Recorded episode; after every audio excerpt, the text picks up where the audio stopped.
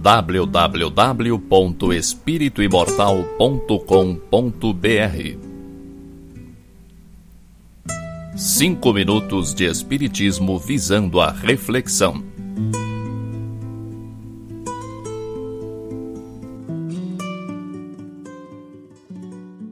Eu, porém, vos digo que não resistais ao mal. Jesus, Evangelho segundo Mateus, capítulo 5, versículo 39. Os expoentes da má-fé costumam interpretar falsamente as palavras do Mestre com relação à resistência ao mal.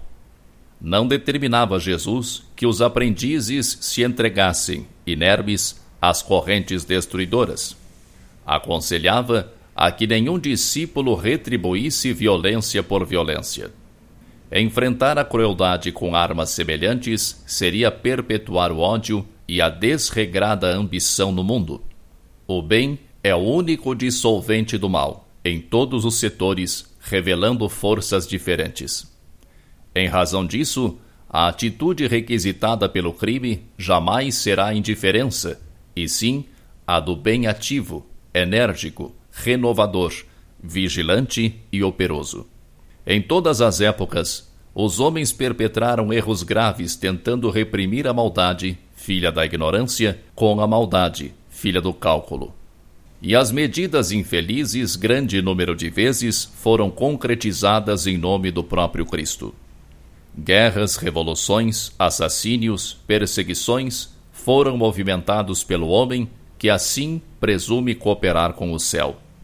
No entanto, os empreendimentos sombrios nada mais fizeram que acentuar a catástrofe da separação e da discórdia.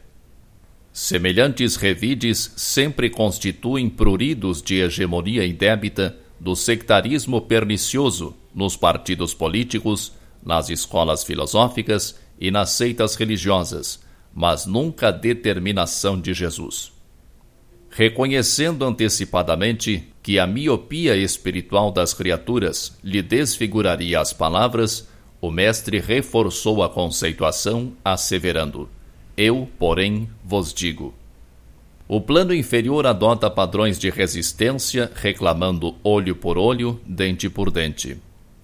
Jesus, todavia, nos aconselha a defesa do perdão setenta vezes sete, em cada ofensa, com a bondade diligente, transformadora e sem fim.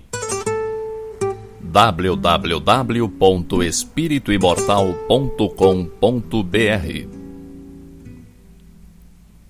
Cinco minutos de Espiritismo visando a reflexão.